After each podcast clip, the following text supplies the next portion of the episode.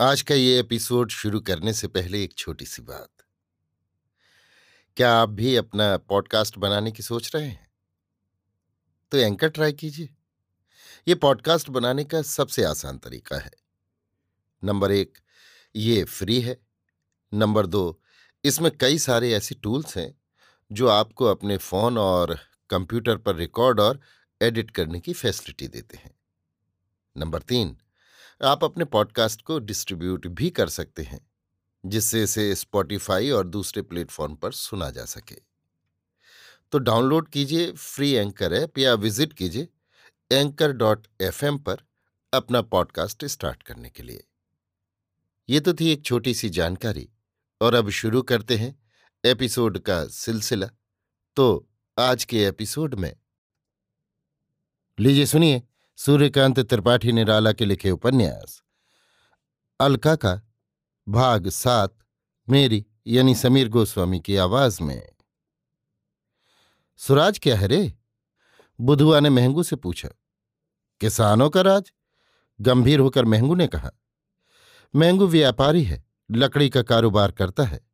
देहात में खड़े बबूल, ऊसरों और काश्तकारों के खेतों वाले मोल लेता है। काश्तकारों वाले किफ़ायत से मिलते हैं। जमींदार अपने सिपाहियों से कटवाने में मदद करता है। महंगू को काफ़ी मुनाफा हो जाता है। आठ महीने तक लकड़ी कटवाना, लदवाना और कानपुर में बेचना, यही महंगू का काम रहता है। चार महीने बरसात भर ज्वार, अरहर, तिल्ली, सन, मूंग, उड़द आदि की खेती कर घर रहता। फिर क्वार में चने और जब चनी असींच बो बवाकर कार्तिक से अपना काम शुरू करता है। गाँव में शहर की खबरों का एक मुख्य रिपोर्टर किसानों का जमींदार से मिला हुआ अभिनेता गाँव के रिश्ते में बुधुआ चचा लगता है, महंगू भतीजा। तो क्यों रे महंगू? बुधुआ ने पूछा, फिर ये जमींदार और पटवारी क्या करेंगे? छाख मारेंगे और क्या करेंगे? बुधुआ कुछ समझ न सका कि ये देश में, गाँव में रहते हुए कैसे झक मार सकते हैं। महंगू भी गहराई तक नहीं समझता था। सुनता था जो कुछ। पच्चीसों उलट फेर के बाद खुद भी न मानता था कि ये पुलिस वाली सरकार और जमींदार लोग लगान वाला हक छोड़कर ख्वाब की तरह कैसे गायब हो जाएँगे। पर दूसरों को नेताओं की तरह समझाना उसकी आदत पड़ गई थी। बुधुआ ने डरते डरते पल के तिल मिलाते हुए धीरे से पूछा, ये कहाँ जाएँगे रे महंगू? तू तो बात पूछता है और बात की जड़ पूछता है। गंदी महारानी का प्रताप ऐसा है कि इनके साथ बंध जाएँगे। और बोल बंद हो जाएगा। तब ये किसानों के तलवे चाटेंगे। मैंगू अपनी दाद खुजलाने लगा। तो लगान फिर किसको दिया जाएगा? किसी को नहीं। लगान दिया गया तो सुराज कैसा? विद्यार्थी जी समझा रहे थे। अब के जब मैं कंपू गया था, तब तो बड़ा अच्छा है। मैकू भी खड़ा सुन रहा था। अपनी समझ पर ज़ोर देते हुए कहा यह बूढ़ा हो गया, पर समझ रत्ती भर नहीं। मैं लक्ष्मणपुर गया था। वहाँ बाबू साहब के घर के लड़के कह रहे थे कि तिलक महाराज कहते हैं कि ज़मीन रियाया की है, जमींदार को लगान न दिया जाए। सुक्खू ने सानी करना बंद कर आवेश में आकर कहा, जिसकी लाठी उसकी भैंस, अभी गाँव भर के आदमी मिल जाओ, दूसरा गाँव लूट लो।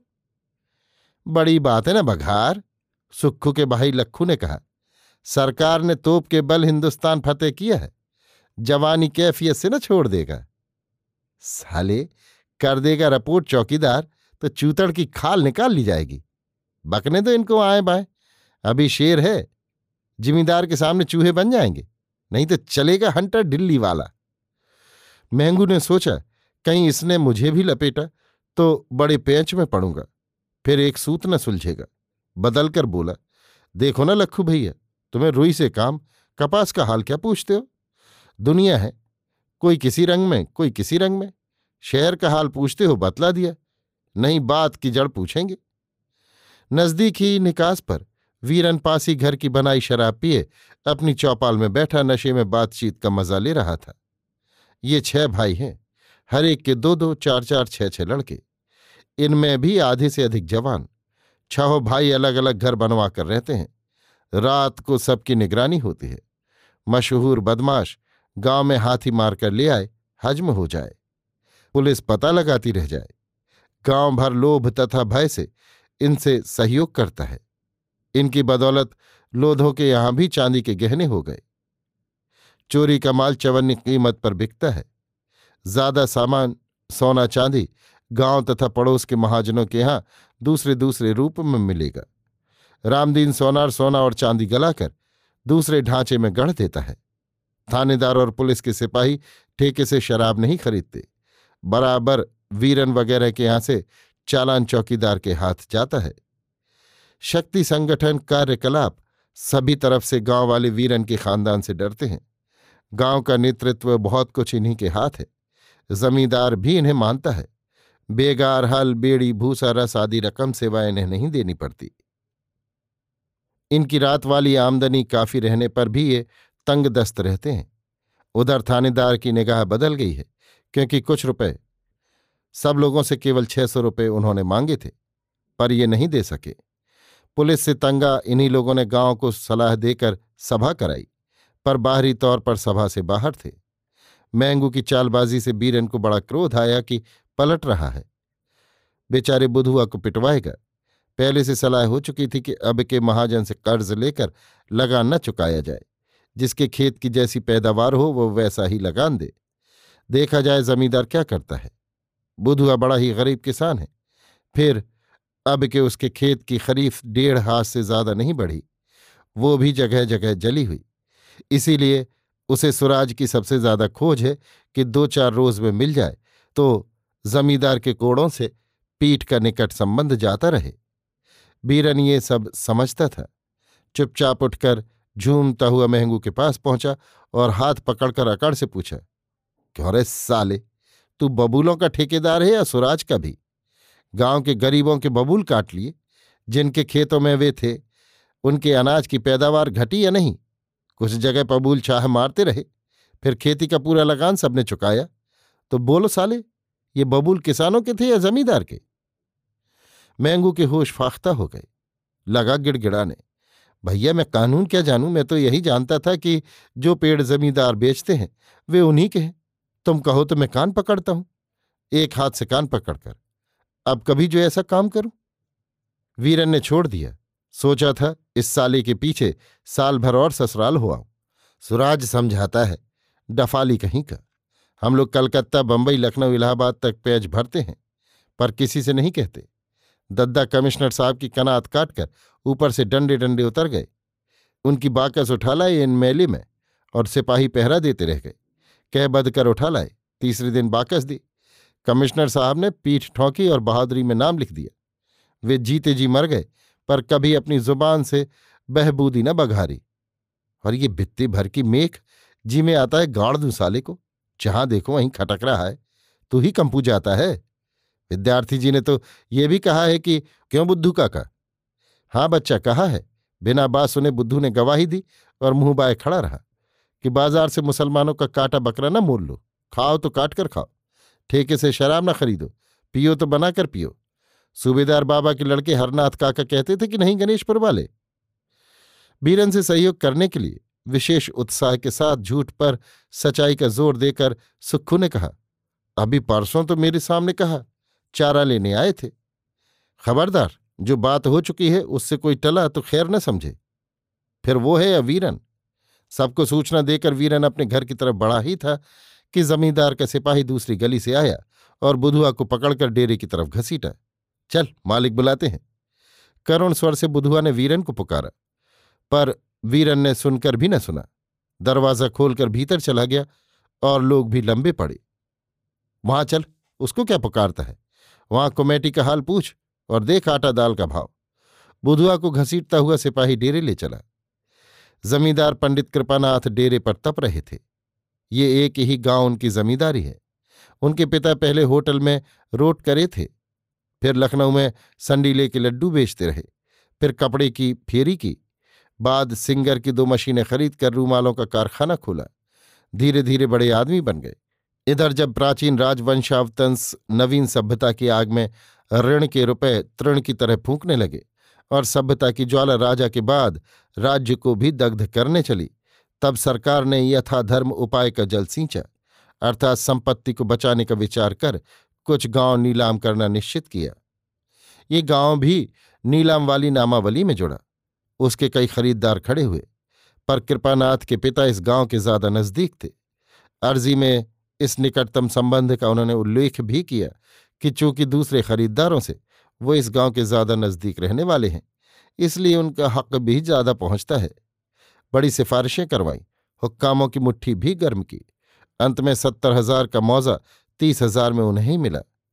अब वो नहीं है, उनके पुत्र कृपानाथ जमींदार हैं। बुधवा को देखते ही कृपानाथ आग हो गए। क्यों रे? अभी परसाल के लगान वाले दो रुपए बाकी हैं। नज़र की बात नहीं, इस साल भी अधकरी का वक्त आ गया। तू देने का नाम नहीं लेता? देता है आज रुपये या मुर्गा बनाया जाए? बुधुआ इतना घबराया कि उसकी जबान बंद हो गई। खड़ा सिर्फ़ कांपने लगा। जो रुपए ना रहने का रोए रोए से दिया हुआ उत्तर था। बुधुआ की हालत प्राय अच्छी नहीं रहती, कारण जमींदार साहब स्वयं हैं। दूसरे खेतों से कम निरख पर जो खेत उसे देने की उन्होंने कृपा की, वे उपज में ऊसर से बराबर होड़ करने वाले। प्राय महाजन को डेढ़ी का नाज भी नहीं दे सकते। इसलिए बुधुआ का पेशा काश्तकारी केवल लिखाने के लिए है। करता है वो मजदूरी। इसी से पेट काटकर किसी तरह उसने यहाँ तक लगान चुकाया। जवाब न पा जमींदार साहब ताव में आ गए। तब तक लक्खू भी पहले की बातचीत से घबराया हुआ, सफ़ाई देकर बचने के विशद उद्देश्य से जमींदार के पास आया और बड़े भक्ति भाव से प्रणाम कर हाथ जोड़कर खड़ा हो गया। क्या है लक्खू? चालक चितवन पर सस्नेह स्वर से कृपानाथ ने पूछा। यही कि मालिक गाँव बिगड़ रहा है। हाथ मलते हुए लक्खू ने कहा पाले की पलित अरहर जैसे तमाम अंगों से मुरझाया हुआ जुलसी कलियों सी आँखों में ओस के अश्रुकर्ण बुधुआ ने लक्खू को प्रखर मुख किरणों में अनिमेश क्षण कृपाकांक्षित देखा। बुधुआ से लक्खू और लक्खू से जमींदार की ओर निर्झरी सी वक्र फिरती हुई कृपा प्रार्थना स्वाभाविक चाल से चलती रही।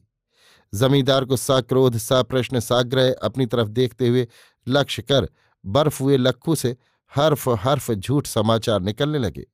कहा, ये सुराज की खोज में नेता की तरह तत्पर है। सरकार और जमींदार के दो पाटों में रहकर पिसने से नहीं डरता।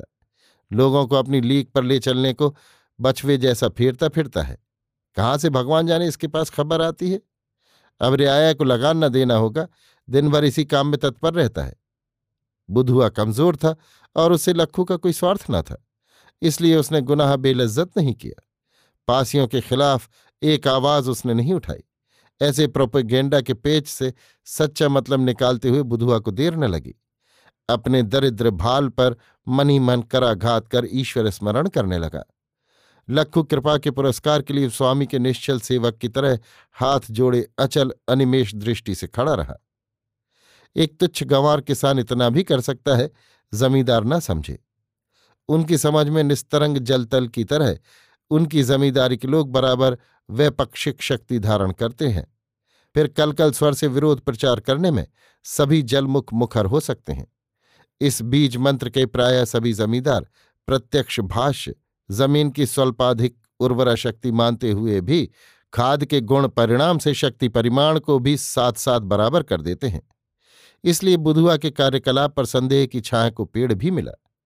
अपने अहाते में अपने माताहत आदमियों के बीच अपनी महत्ता के आप ही प्रमाण हाथ में डंडा लेकर जमींदार कृपानाथ पशुवत बुधवा की बुद्धि को प्रहार से पथ पर लाने लगे। क्षीण, दुर्बल, मनुष्याकार, वो चरमास्थि शेष, प्रत्यक्ष दारिद्र्य, कृपा प्रार्थना की करुण दृष्टि उन्मीलित कर रह गया। प्रहार से पीठ फट गई, मुख से फ़ैन बह चला। वहीं पृथ्वी की गोद में वो बेहोश हो लुढ़क गया। अभी आप सुन रहे थे सूर्यकांत त्रिपाठी निराला के लिखे उपन्यास। अलका का भाग सात, मेरी यानी समीर गोस्वामी की आवाज़ में।